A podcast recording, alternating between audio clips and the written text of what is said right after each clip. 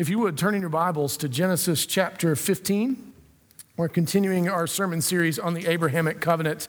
And just to catch us up to where we are, one clue, if you haven't figured this out yet, if you do receive the emails on the confession, if you notice, the confessions that we recite together actually come straight from the scriptures that are in between and that we will look at this morning. One of the things that we said is, Lord, oftentimes we don't recognize you as our great reward. And one of the beautiful things that God is going to say to Abram is, I am your shield and I am your very great reward. And so that helps us as well to kind of pull everything in and understand part of what it is that we're journeying through. So I encourage you, if you're on that email list, do take time to walk through, maybe even look at some of those passages as a family and really kind of think through what it is that you're confessing. I know that we are not guilty of all of those things, and you will notice the language is often, it says often or something to that effect. But I think it would be helpful for us as we look at the scripture to kind of think about some of the ways in which we are part of this story, and the story speaks to us deeply. If you remember from last time, God chose Abram, and he chose Abram because he was the holiest guy on the whole planet. Remember, he was the nicest. He gave more than anybody else, right? That's part of the story. Am I in the wrong Bible? No, who was Abram? Who was he to God? There's no one. In essence, he was a 75-year-old man who still lived with his dad, whose wife couldn't have kids, and he worshiped household gods. He was essentially a pagan who didn't believe yet.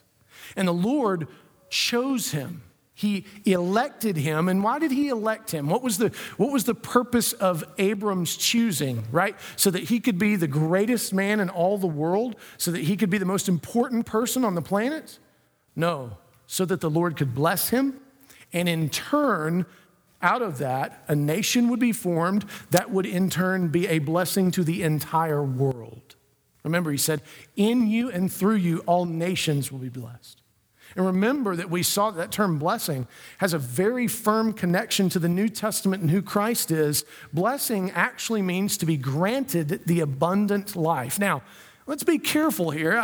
We're not talking about prosperity gospel. We are not. Because sometimes the abundance of what you get is suffering. And yet that somehow, some way, that suffering leads to a greater understanding of who God is and life itself that is incomprehensible under any other circumstance. Now, trust me, my name's not at the top of the list signing up for this stuff either. I don't even like saying that to you, because usually when the pastor says something like that, it runs up on him sometime during the week just to see if he actually meant what he said. Notice I'm speaking in the third person away from myself, hoping it'll fall upon someone else.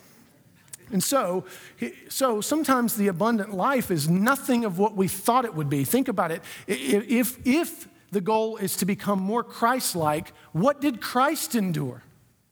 And what did he say to his disciples? You are not greater than your master. You too will endure hardship and you will suffer. First Peter, we just went through Job. I won't drag you back down that alley. But notice that sometimes the way in which we come to say, I have heard of you, but I have never seen you until now, is the path of suffering in abundance. And that, too, is the abundant life. And if he does call us there, know that he provides everything you will need to see it all the way through, to survive. And not just survive, but somehow, some way flourish even in the midst of it in a beautiful way that only he could provide. Amen? And so he chooses Abram, and he says to Abram, now, Abram, I want you to give up everything you know. I want you to walk away from all safety and security. You're going to leave your heritage. You're going to give up the land that you know you have in your father, who is soon to die, by the way. And you are going to walk away from your family with your wife barren, meaning you may have no one to take care of you on the other side. And so when he calls him, it wasn't like he was leaving a trailer park in South Atlanta to move to Buckhead. No, he was leaving Buckhead essentially to go somewhere down in South Georgia, not knowing what he would find. And so remember, he is the pathway by which will come the seed of the woman. We cannot forget Genesis 3:15 and how this plays into all this. And remember, Canaan was filled with the seed of the serpent, the cursed sons and daughters of Ham. And God says, go there, and not just go there, but build an altar so they'll begin to kind of notice you. And remember when Abram got there at the oaks of Moriah, God met him there. And he walked with him and again condescended to Abram to let him know yet again, I am with you and I love you. And that's where we left off the story there. And then the story goes on, if you were to read, and they end up, because there's a famine, going into Egypt. And if you remember or know the story, Abram lies because he's afraid that they're going to take his wife away from him. So he says, she's just my beautiful sister. And he didn't trust the Lord to protect. He almost immediately forgot what he probably should have known. And many of you have had that experience, haven't you? I remember one time in particular, I'd read in Proverbs that morning all about, Proverbs has all this stuff about, a word fitly spoken in due season and not to be angry and all this kind of stuff. And so I'd read that morning and was convicted by it. And there was a lady that I had told not to park in the handicap spot where I worked at Progressive Sports Medicine. And as I was pulling in the parking lot, meditating on all of this gentleness and all this stuff, she's parked in that dadgum parking place. And I got out of the car, I was hot, and the Holy Spirit did what he always does, which is be gracious, and he tapped me on the shoulder, not physically, but it was close. And I was like, and I get in there, and I don't even have my jacket off, and I said this in a very authoritarian tone, which I was about, 30 at the time? And this lady's in her 50s, and so I said, didn't I tell you not to park in that spot? And it went about as well as you could expect. I think she screamed for an hour solid. I had to hide in the front office. She called for my head over and over and over again. And I'll never forget my boss, Joe, comes walking, and Joe was from Pennsylvania, and he walks in and he goes, tell me exactly what you were thinking. I said, well, I'd read in Proverbs this morning, and I thought I was giving it a try, So that was a prime example of no faster had I read it, no sooner had I understood and thought I had it, that it slipped through my hands like sand. No sooner had Abram heard and met with the Lord than he's driven into Egypt, or led by God, rather, and he lies, putting everyone at risk. And the Lord again has to condescend and step in and save him in the circumstance. And then he and Lot kind of get into it, and there's family rift, which we could probably all understand a little bit of, and they have to live in separate lands a bit, and then Lot gets in trouble. The four northern kings attack him, and Abram has to step in, and really an Abram that steps in, it's God. And Abram makes war with the four kings, and he defeats them. So now not only has he put altars in Canaan, altars to an unknown God to the Canaanites, declaring them cursed, mind you. Now he's defeated the four kings. Not only is he dangerous, but he's in danger because he has gone from being the unknown 75-year-old man without any kids in Ur living with his daddy to being a warlord who has the favor of the Lord upon him, which you see again and again in Scripture. Do the surrounding nations like it when someone has the favor of the Lord upon them and they are at risk as a result? What do? They eliminate you. Remember Herod? We just looked at this during the Advent season. Herod was just trying to eliminate the competition. He believed that the Lord was bringing the prophecy to pass, but didn't for a second think that the sovereign Lord could also take him out. He thought, I'll take matters into my own hands, much like his dad had taught him, a man named Cain, long ago. When you have competition, the best thing to do is just get rid of the competition so they have to take what you offer. This is a story as old as time itself. And so Abram now has shown up on the map, and he is afraid. That is the context for where we step into this passage. But before we do, let me ask you a question that'll help kind of orient our minds to our time this morning. What is the greatest blessing that God has ever given you? Now, if you're smart, you always say Jesus and it'll work out from there, right? But truly, I mean, do we really believe that Jesus is the single greatest gift, salvation, abundance of life that comes in union with him? Do we really believe that that is the single greatest gift we've ever been given? And if it is, then why do we strive for so many lesser things? Why do we run after lovers far less wild? It is important that we continue to remind ourselves that we can be given nothing greater than eternal reconciliation with the creator of the universe, the God who loves us, our Abba Father, which is only possible in Christ and Christ alone. The seed who would come and crush the head of the serpent.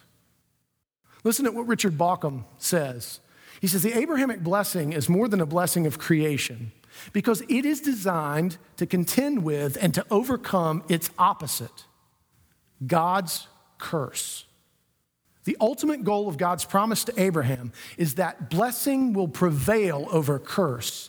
It does so when the seed of Abraham, the singled out descendant of Abraham, the Messiah, becomes a curse for us. See, that's why I can say the Abrahamic covenant is the heart of Reformed theology. It is the thing from which everything must rise. You should never speak of predestination that this is not what you're talking about. You should never talk of total depravity that is not because of this understanding. That total depravity will not have the final say. That is the whole reason Abraham is chosen. That's the whole reason that Israel is chosen. That's the whole reason that the church is created. And you are chosen, was so that total depravity would not have the final say. So that atonement would not be limited unto you. So that you could then turn to those who need the same fountain, the same bread, the same wine that represents atonement and redemption, that you would turn and offer it freely over and over and over again, because he is inexhaustible. Amen? So this is the Abrahamic covenant. So let's turn to the text. Genesis 15, 1 through 6. This is where we'll spend the majority of our time, and we'll hit some things in the other parts. But listen to what God's word says here. It says, after these things, meaning the war with the four kings and the lie in Egypt and all that stuff, the word of the Lord came to Abram in a vision. Fear not, Abram, I am your shield. Your reward shall be very great. But Abram said, O Lord God, what will you give me? For I continue childless, and the heir of my house is Eliezer of Damascus. And Abram said, behold, you have given me no offspring, and a member of my household will be my heir. And behold, the word of the Lord came to him, this man shall not be your heir. Your very own son shall be your heir. And he brought him outside and said, look toward heaven and number the stars, if you are able to number them. Then he said to him, so shall your offspring be. And he, being Abram, believed the Lord, and the Lord counted it to him as righteousness. All right, let's walk through this. So what you got to know is from Genesis 12 to now, about 8 to 10 years has probably elapsed. And that's a pretty good long time from the beginning of the promise of the Lord, you got to think, especially if you're 75, and he says, you're going to have a child, and 10 years later, 8 years later, there's nothing on the horizon. You got to begin to wonder, wouldn't you? And so he has someone, Eliezer. This would have been within that culture, something that would have often happened. It could have been a son that he adopted because of his advanced age, that he said, this man will be my heir. He'll take care of the household and take care of things when I'm gone. Or it could have even been a house manager, given Abraham's wealth at the time, that he had designated as the one who would take care of things when he was gone. And so Eliezer, we don't know if he was adopted or if he was a house manager. That's inconsequential, because either way, it was the same thing to Abram. And so Abram is wondering, and so the Lord knows that he is troubled. The Lord knows that Abram is filled with fear, because now he's on the map. Now he is dangerous and in danger. And the Lord comes to him and says, remember, Abram, I am your shield. What does that tell us? It means that the Lord will protect us. If he says that we're going to be something or do something, it will happen because he is the one who provides all that is necessary to see it through all the way to the end. And that should be a great comfort to all of us. So often, I think we wrestle against the wrong side of God's sovereignty, instead of actually embracing the part that is most comforting to us, that which he has given, that which he has called will come to pass. And tell me, what great story is there not some sort of tension or not some moment in that story where it looks like it's not coming to pass? Again and again, the scripture's filled with these things, right? So the disciples believe that Jesus is the Messiah. He even says, "Who do you say that I am?" And Peter answers so beautifully. He says, "You are the Christ, the Messiah." And yet, who denied him? Who, when he was crushed and broken on the cross, ran and hid for fear in the upper room because he thought, we are next. We are numbered among the dead. Peter. All of them, in fact. I strike the shepherd and the sheep will be scattered. Looked like the story was over. They saw it firsthand. But no, the story really was just beginning in its most beautiful form and fashion when Christ would rise from the dead and appear to them. Can you imagine? And we too, how often is it that we start out and we think, hey, the Lord's called me to this, the Lord's doing this, and there's always a bump in the road. That's where we come up with all of these sayings. It's what law? Whose law is it? Murphy's Law. What is Murphy's Law? Something always happens. Darn devil. No, it's the sovereign Lord who says, do you trust me? I'm going to take you through the valley so that you will grow in your understanding of who I am. This was not going to be easy, but do you trust me? Do you believe? Do you have faith? I wish it were easier too. I do, but it's not. And many of you have stories to tell, don't you? So the Lord says to him, I am your shield. I will protect you. I will finish what I started. And then he says, and I am, this essentially within the language itself, I am your very great reward. That means that, Abram, there's nothing more for you to gain. You have the I am. You have the creator of the universe as your father. I love you. Nothing can befall you that I don't deem so. And so you can trust me. Fear not the four kings of the north or any other nation. There's nothing for you to fear. Go and possess what I have said is yours. And notice how gracious God is. He appears to him first in a vision, and as Abram struggles, he says, yes, but I am childless. In fact, in the Hebrew, it says, I am walking around stripped. You ever felt like that? You ever felt stripped walking around?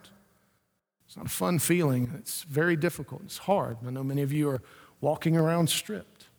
And yet the Lord condescends again, even further, not just a vision, but the Lord himself says, come outside, Abram, and let me show you the stars in the sky, that which I have put into place, and I know every single one of them by name, and you can't even count them.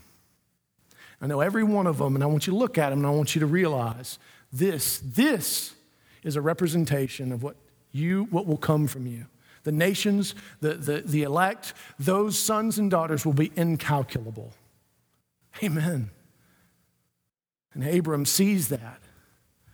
And it says that he believed, or he had faith.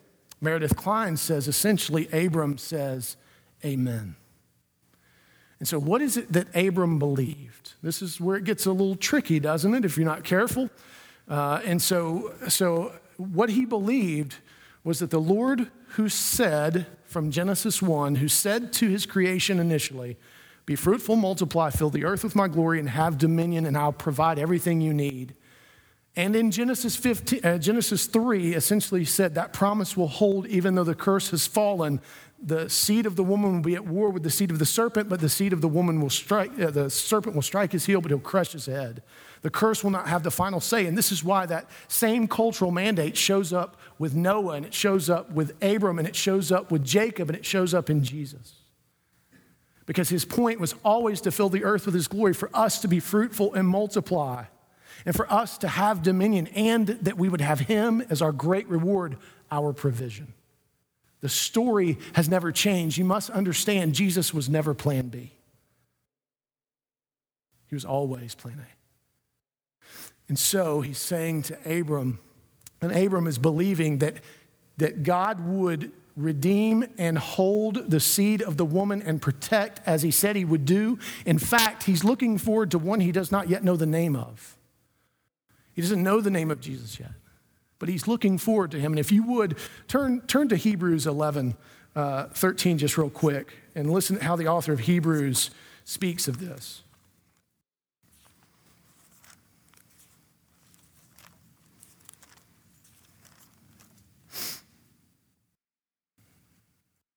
And remember, this is the chapter on the Hall of Fame of Faith, right? And it's got some pretty interesting names in it, Samson being one of them, and Rahab, and Abram is numbered among them as Abraham. And it says this, it says, these all died in faith, not having received the things promised, but having seen them and greeted them from afar, and having acknowledged that they were strangers and exiles on the earth. So what that tells us is Abram was not caught up in the things of the earth. He was looking past all of those things to the full redemption that the Lord was promising. He understood that when the Lord said, you will be blessed, the nations will be blessed, that could only happen when the curse had been repealed in full. He understood that could only happen when there were no barriers whatsoever to being able to worship and enjoy the presence of the Lord. He understood that something greater than even Eden was coming. And that is what he said amen to. That is what he believed in. That is what he put his faith in, which is him saying that, God, you are my God. I trust you. You are my Father, and you will provide. And to that, it was accounted to him for righteousness. No act of his own, but that he laid essentially himself before the Lord and said, it is you who will preserve the remnant. It is you who will ensure that it goes to the end and it'll be fully redeemed and true blessing in full will come. And that is what we are called to believe as well. That the Lord will finish what he started, no matter how dark it grows. I can't help but think of how many times in history have Christians found themselves on what seemed like the end of days. Whether you were a Christian in Nazi Germany or Stalinist Russia or during the Khmer Rouge or during China's oppression or Romania, where it was brutally brought down on Christians. Christians were beaten in the streets, or in Turkey, where Christians are known to be skinned alive. It seems like that would signal the end. And yet the Lord says, no, the nations rage in vain. But I laugh. And unless they kiss the Son, lest he be angry, they will perish in the way. And so Abram believes that the Lord will, in fact, finish what he started. Listen to what John Calvin says of this passage. He says, for he who has God for his inheritance does not exult in fading joy, but as one already elevated towards heaven enjoys the solid happiness of eternal life. It is, indeed, to be maintained as an axiom that all the promises of God made to the faithful flow from the free mercy of God and are evidences of that paternal love and of the gratuitous adoption on which their salvation is founded. Therefore, we do not say that Abram was justified because he laid hold on a single word respecting the offspring to be brought forth, but because he embraced God as his Father. And faith does not justify us for any other reason than it reconciles us to God. I've said this many times, and we all need to hear it again because we lose the handle on it. Remember, Jesus doesn't save you from God. He saves you to God. There is no Old Testament God and New Testament God. There is no dichotomy. He is unchanging, truly. And in Jesus is the yes and the amen to all of God's promises that come from the Old Testament. You must understand that it is God the Father who sent Jesus.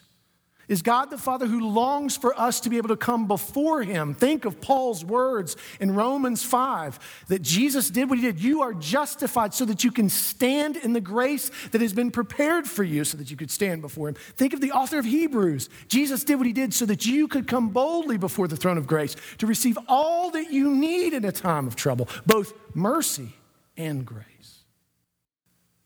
This is the love of God for us, how deep the Father's love for us. We can't even imagine. The Scripture tells us neither height nor breadth nor width or depth. You cannot fathom. It is unplungeable. It'll take an eternity, which never ends, by the way, to enjoy it. That's how good it is. Now, trust me, I'm cynical. I'm macabre on things. I'm wondering how it's going to work out, how I'm going to smile for an eternity. I'm wondering if it's really going to be all that fun. Trust me, I have questions too. But there's a huge part of me that is growing as the years grow that is no longer cynical, that longs to be in my Father's house and to go to the room and the place that has been prepared for me and dance, which my wife will tell you I don't like to do very much, at least not seriously.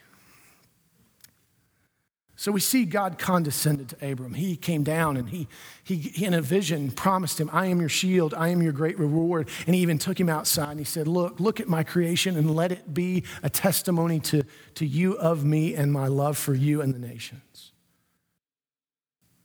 So how has God condescended to reveal himself to you? Now, let's be careful here because we're not all patriarchs, as it turns out. But the Lord does speak to us in different ways, doesn't he? The Lord is gracious to us in ways that we could just kind of say are silly sometimes, but yet it's the Lord saying, no, I love you. Just this morning, it was an interesting thing. I was sitting at Starbucks reading War and Peace, no less, and a guy comes in that I've begun to build a relationship with. He goes to an African Methodist Episcopal church in Woodstock, and he's starting the process of going into seminary. And he and I became friends because he saw me there one day reading a commentary on 2 Samuel. That's how you make friends, by the way. You read Old Testament commentaries from the historic narratives. It draws people's attention, I think. Anyway, so he and I started just his friendship, and he bought me a coffee one day, just being gracious. And so we really haven't talked a lot, but he walks in, and he's dressed up well, and he walks in, and he just starts laughing and claps his hands. He says, I knew I was going to see you today. I knew I was going to see you and that you're going to have a word for me. I said, I'm reading War and Peace. It may not be... I don't know. So he shared with me something that he was reading from Exodus 3 and what it means to actually know the Lord, not just know his name, but to know him. And as soon as he spoke, I had a word for him.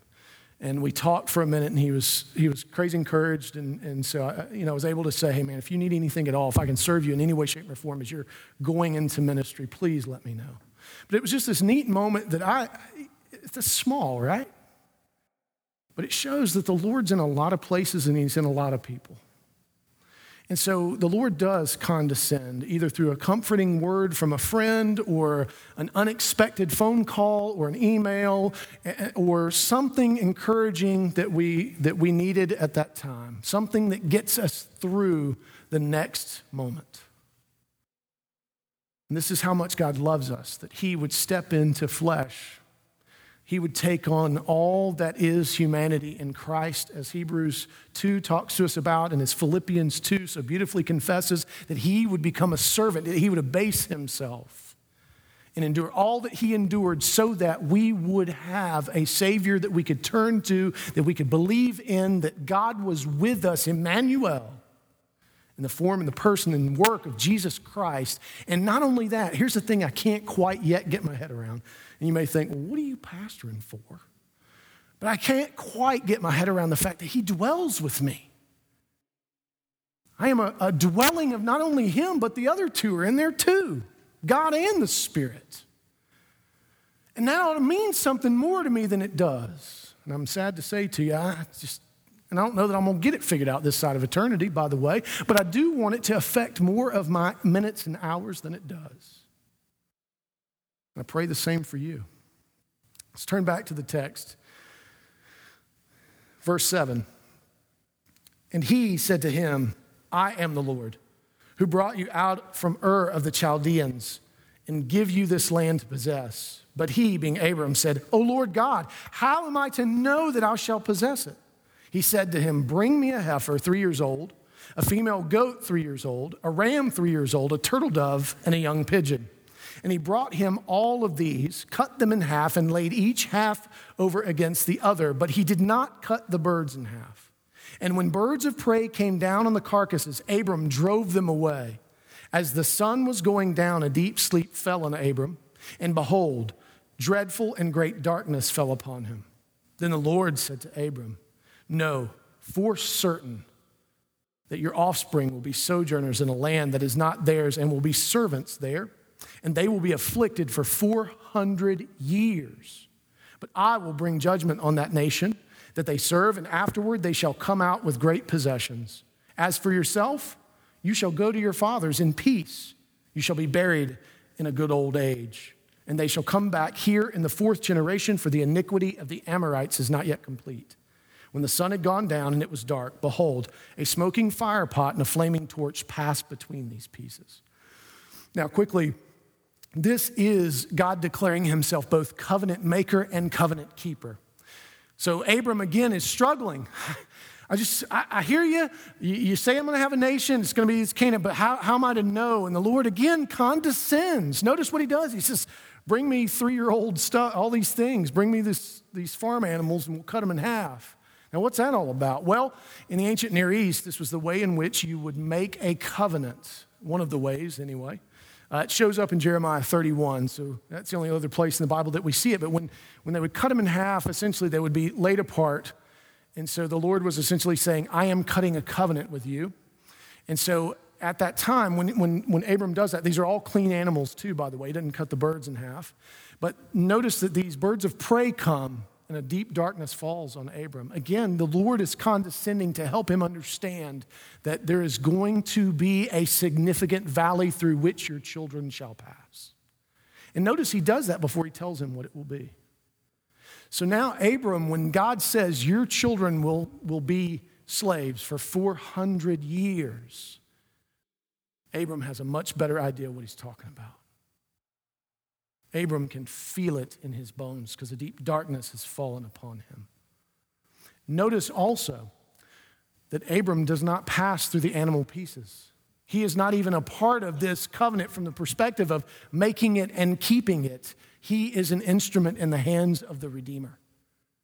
And what does pass through, and I've always thought this odd, smoking pot and a flaming torch. Well, there's a reason for that smoking pot, because that's an instrument of purification. And the flaming torch was something that would have been the light in the darkness. So even in this imagery is a wonderful message that happens to be true.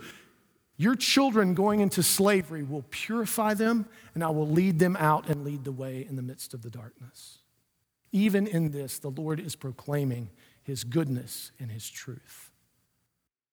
So Abram is not even able to participate other than to chase away the birds of prey so that the ceremony can continue. Again, we see God the covenant maker and God the covenant keeper. And he says something strange that we don't have a whole lot of time to unpack, but he says, until the fourth generation, until the sin of the Amorites is complete. Now, Amorites in this case would have been a synecdoche for, and that just means kind of a one small part for the whole, just representative of all of the Canaanite nations. It wasn't just the Amorites, it would be all of the Canaanites. And notice God's grace in this, oddly enough, which shows up again in Exodus 34, when he proclaims his covenant name to Moses, and he says, I tell sin to stop after the third or the fourth generation. The Canaanites will not continue to abominate me. Their sin can only go so far, and then I will give you their land. Now, why Canaan? Well, Canaan was strategically placed to reach all of the nations. This is why Canaan. And so the Lord is evidencing grace and saying, I am sovereign even over their sin. It can only go so far. And the prayer is that they would repent along the way. And some do. Remember, lineage of Jesus? Rahab, she's a Canaanite prostitute. Ruth, Moabitess. Some do come out. Some from every tongue, tribe, and nation will confess and profess. And the Lord did that, not us. and amen. O. Palmer Robertson says of this text, he says, as the covenant is instituted formally in Genesis 15, the Lord dramatizes the gracious character of the covenantal relation by having himself alone to pass between the pieces.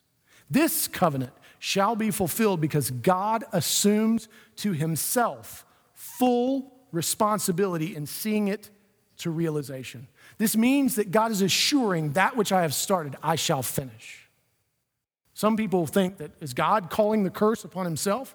Well, no, there's no chance for a curse because he is faithful. It won't fall on him. There's no way for it to fall on him because he will finish what he starts.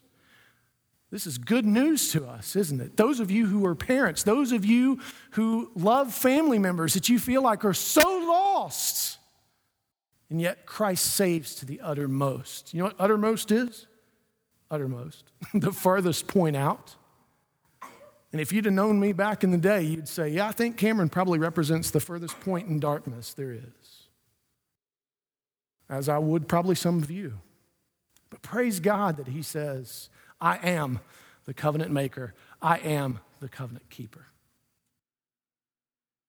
Is it comforting to you to know that your covenant relationship with God is mediated and moderated by him alone? Is that comforting to you? Or would you like a little bit of control? Would you like a little bit of say in this whole thing? It's all of us, right? That's the creator-creature struggle and distinction. This is why the tree of the knowledge of good and evil is in the garden to remind Adam and Eve, you are the created, not the creator, and you must always submit to the creator. And yet that's not what we want to do by nature, is it? We'd like at least a little bit of say, a little bit of say in the direction of how this should go, though we know so very little, we can't even see around the corner. We don't trust like we ought to, but yet the Lord is gracious to continue to provide what we need to be able to worship him in spirit and truth, despite our fallenness, despite our foibles, despite our mistakes. Now, the last part of the text quickly says this, on that day, the Lord made a covenant with Abram, saying, to your offspring I give this land from the river of Egypt to the great river, the river Euphrates, the land of the Canaanites, the Kenizzites, the Kadmonites, the Hittites, the Perizzites, the Rephaim, the Amorites, the Canaanites, the Girgashites, and the Jebusites. And so essentially, again, the Lord is saying, I give you this land, not for you to do with what you want, but it is a provision for you to fulfill the fullness of what the Abrahamic covenant is. For you to be a blessing to the nations, you must have land. You must first become a nation, have a land that is critically placed, and I'll take it from there. In fact, he took it from the front, right? I mean, he made sure that they even had the land. And so this land is given as a gift to be used for the blessing of the nations. It had missional purpose. The Canaanites were not using it missionally. In fact, they were using it to destroy other people. That's why they had to go.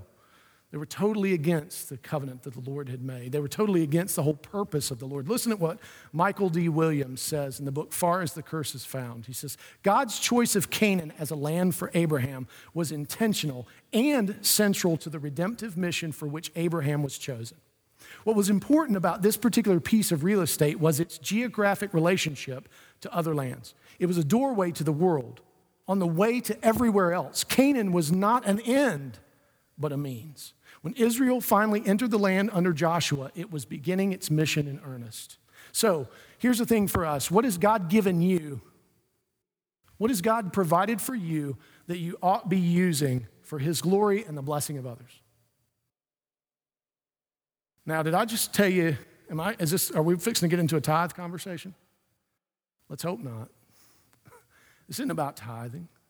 This is about using all that you have to love your neighbors. This is about how you use that beautiful home that the Lord has given you. This is how you use that beautiful game room that the Lord has given you. This is how you use the beautiful gifts that you've been given to be able to bless others, whether it's to be able to serve them in terms of teaching them math, for crying out loud. Math is the highest good, isn't it? At least according to some in our congregation.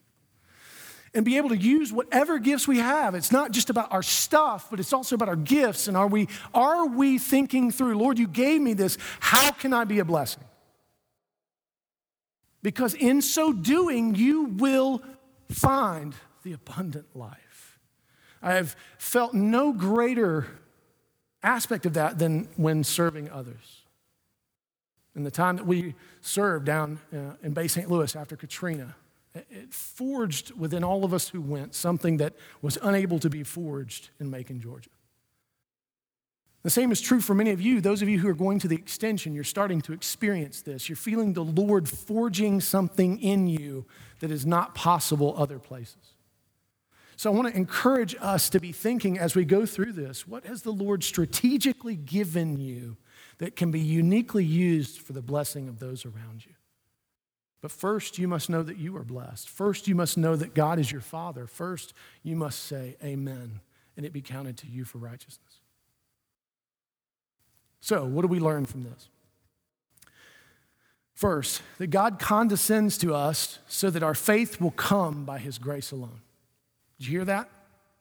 God condescends to us. I know that's a weird word to kind of use because it feels condescending, but that means he just comes down to our level. God condescends to us so that our faith would come by grace alone and no other way. Second, God alone is the covenant maker and keeper, and that's good news for us who mess stuff up. For those of you who are perfect, this doesn't mean anything to you. I don't know why you're here this morning. You could be somewhere else doing something good or something better for perfect people. This is not the place for perfect people, by the way. And we do ourselves and everyone who comes here a great disservice when we make them think it is. Third, God provides us with resources for the purpose of glorifying him and blessing others. What we are given, we're given to give away in a variety of ways.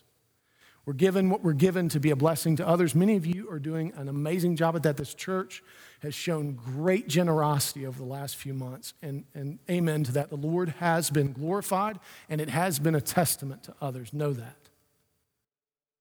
So as we close out, listen to what H.C. Leopold says about this passage. And just so you know, Sam Larson loves this guy.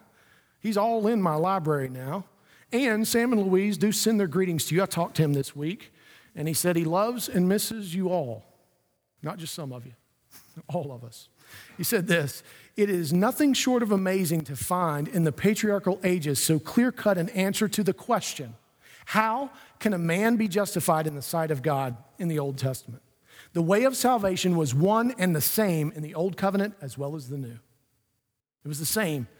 You had to believe in faith in the Old Testament that the Lord would redeem and bring it to pass, even if they didn't know that the guy's name was going to be Jesus. But they knew he was Emmanuel, that God would dwell with them, and that one day all would be made right. Same is true for us. One day all will be made right. And we are between the now and the not yet. And so between those times, what are we doing with the cultural mandate that we've been given? So I want to pray for us. Those of you, if you would like any sort of prayer, we'll have a prayer team in the back. You can come talk to me as well. We'd love to make sure, don't leave today if you're confused about something or if something is heavy upon your heart or soul or you want to give praise to something, come share it with us. Don't let us putting up the chairs make you feel like you got to hurry up and get out of here because you don't. We'll stay as long as we need to. But we do have to put the chairs away, so it'll be a tension there. But we do want to make sure that we're able to hear from you, pray with you, and love on you if that's what you need this morning. So don't leave without that. Let's pray. Father, thank you that you come to us because we'd never come to you. Thank you that you show us what we couldn't see without you showing it to us. Thank you that you take us places that we would never choose to go ourselves. We are horrible arbiters of our own sanctification and justification, by the way. Thank you that you provide all that in the Spirit, in Christ, through your word, through your grace alone. And may we all be able to say amen to that. For those of us who can't yet say that, would you be gracious to turn our heart from stone to flesh? Would you grant the fruit of repentance? God, also for those of us who've been at it for a long time and sometimes lose our way and sometimes forget and take matters into our own hands, much like Abram did when he lied to the king of Egypt, when he lied to Pharaoh. God, help us to find our trust again, find you again, to draw near to you so that we would not stand in our own understanding. For those of us who are continuing in grace, amen. God, thank you for Jesus. Thank you for the Spirit. Thank you for you being our Father. In Christ's name, amen.